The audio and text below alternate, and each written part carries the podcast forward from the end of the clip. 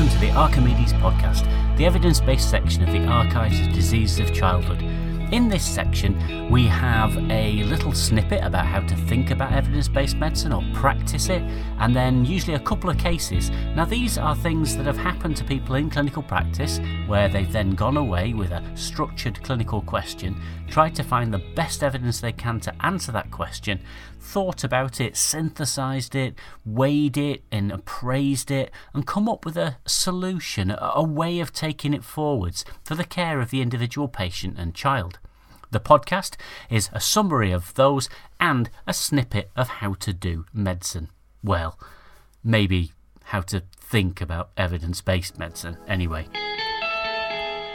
The problem that we're faced with at the moment is one around peer review. Now, a traditional approach to assuring oneself of the quality of a journal article was to look at the reputation of the journal, perhaps via the impact factor or whether you'd heard of it before, and an assurance of peer review. This is still in some of the undergraduate style appraisal checklists that you look for. The process of peer review itself may be poorly understood. It's shrouded often with a cloak of mystery, and it seems that papers dive into it and then they emerge on the fireside, all silver coated with a sheen of respectability. Now, during the coronavirus pandemic of early 2020, there was an explosion of papers on preprint servers. And what these are are open access locations where articles that have been submitted for publication but not been subject to acceptance or review of any sort are available to read. These were very much worried about, and the need for peer review was again asserted as a sort of totem of validity. Now, there are definitely some good things about peer review. All of our Archie reports are peer reviewed by content experts and then discussion in the editorial team. Peer review, both in studies and trials of peer review and our experience as editors, we think allows papers to emerge more balanced, clearer, more consistent, and perhaps discussing some of the key flaws and limitations within the study. But what peer review can't really do is improve the science of the study in our area. You can't just go back out to that 150 kids you did a trial on and do a few more experiments on them or collect more blood at day 1 and 15. You're limited by improving the way it's presented rather than the thing itself, perhaps. When it comes to preprints, we need to treat them perhaps with a greater degree of caution, but we should also hold to the core concepts of critical appraisal. When we're asking people to critical appraise things, we sort of talk about not looking at the introduction and the discussion, but instead really burying into the meat of the paper Ask the reports in the preprint service the same questions, those of bias and reliability, of transferability. How can I take this information and put it into mine? And, and, and are they asking a patient focused question? Where do these sit in congruence or incongruence with the wider subject uh, literature?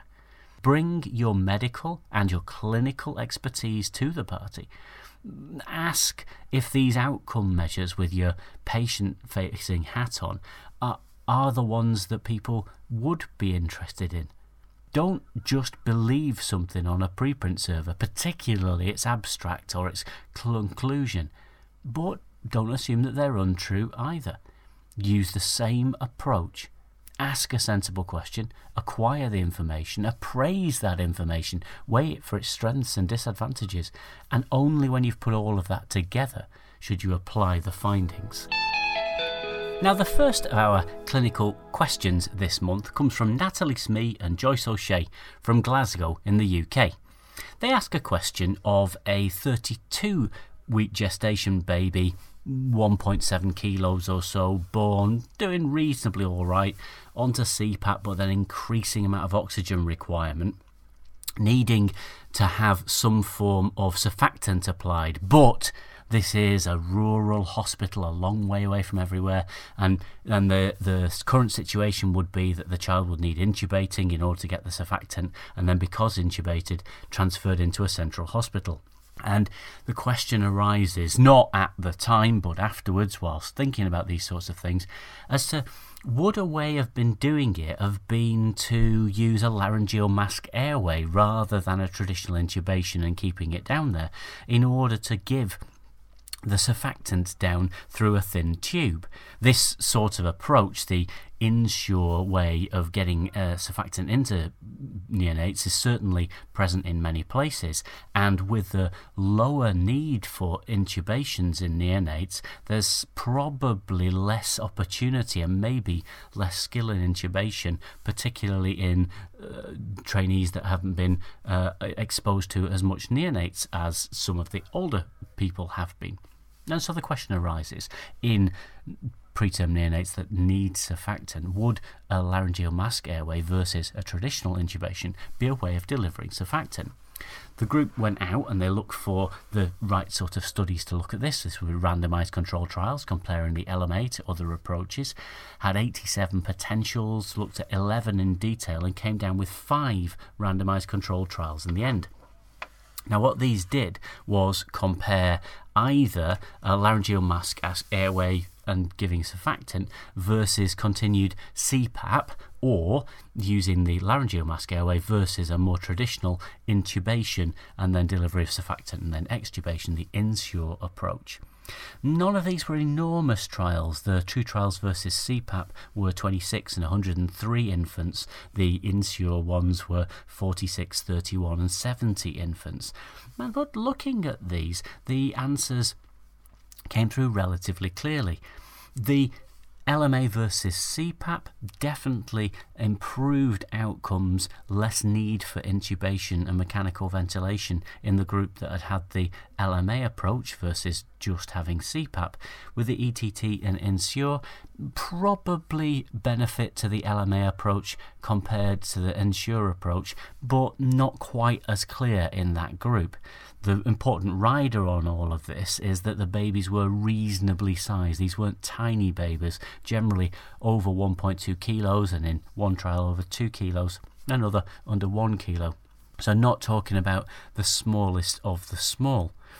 What's the bottom line that comes away from this? Well, Practically, an LMA can be used to deliver surfactant in situations where it's needed. Whether it is better than using other approaches or whether, because of the reduced opportunities to do intubations, it would have worse effects overall is still unclear. But it's certainly our way forwards that is reasonable and effective. The other one of our case reports is really strikingly different from Laura Prittett and Nigel Curtis from the Royal Melbourne Children's Hospital on the other side of the world in Australia. They tell the tale of a case of an eight year old boy who's had recurrent staphylococcal skin infections, often with abscesses and needing surgical drainage. They come from an ID micro background. And the question has arisen as to whether the use of skin decontamination with various types of technique might be a way of reducing the amount of staphylococcus and also reducing the number of problems that this young man would suffer.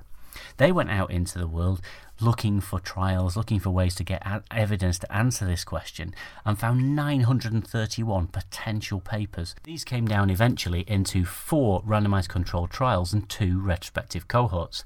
Now, the types of decontamination varied between these different studies.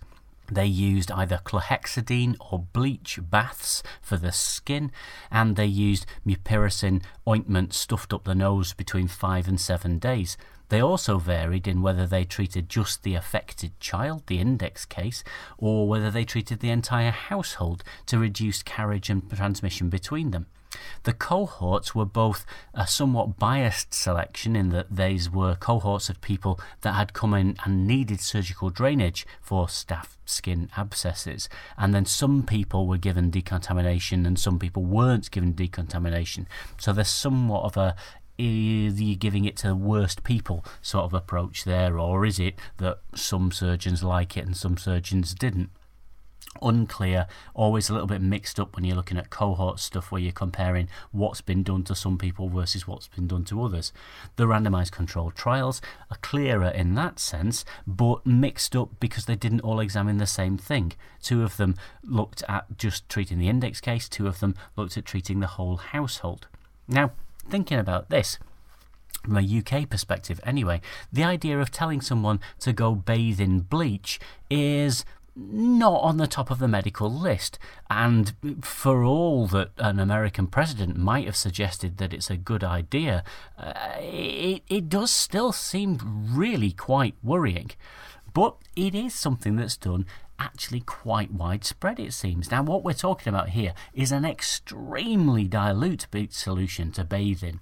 So, the sort of level of a few mils or so within a bath full of water, but still feels very ugh to me. The the use of something pink that comes out of a bottle that's been controlled by a pharmaceutical company seems feels safer, even though the evidence wouldn't really suggest there's a, uh, a great deal of damage um, to be had if you're using this in, in skilled hands when you put all of this together, what they found was that undertaking the decolonisation certainly seemed to clear the staphylococcal colonisation, um, probably a little bit better than just advising people to wash thoroughly.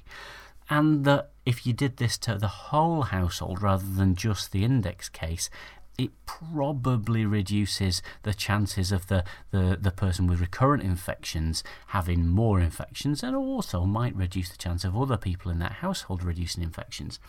But it was clear that compliance with these decontamination measures was relatively poor. It, it wasn't always done the way it was said to be, and the effectiveness was not enormous.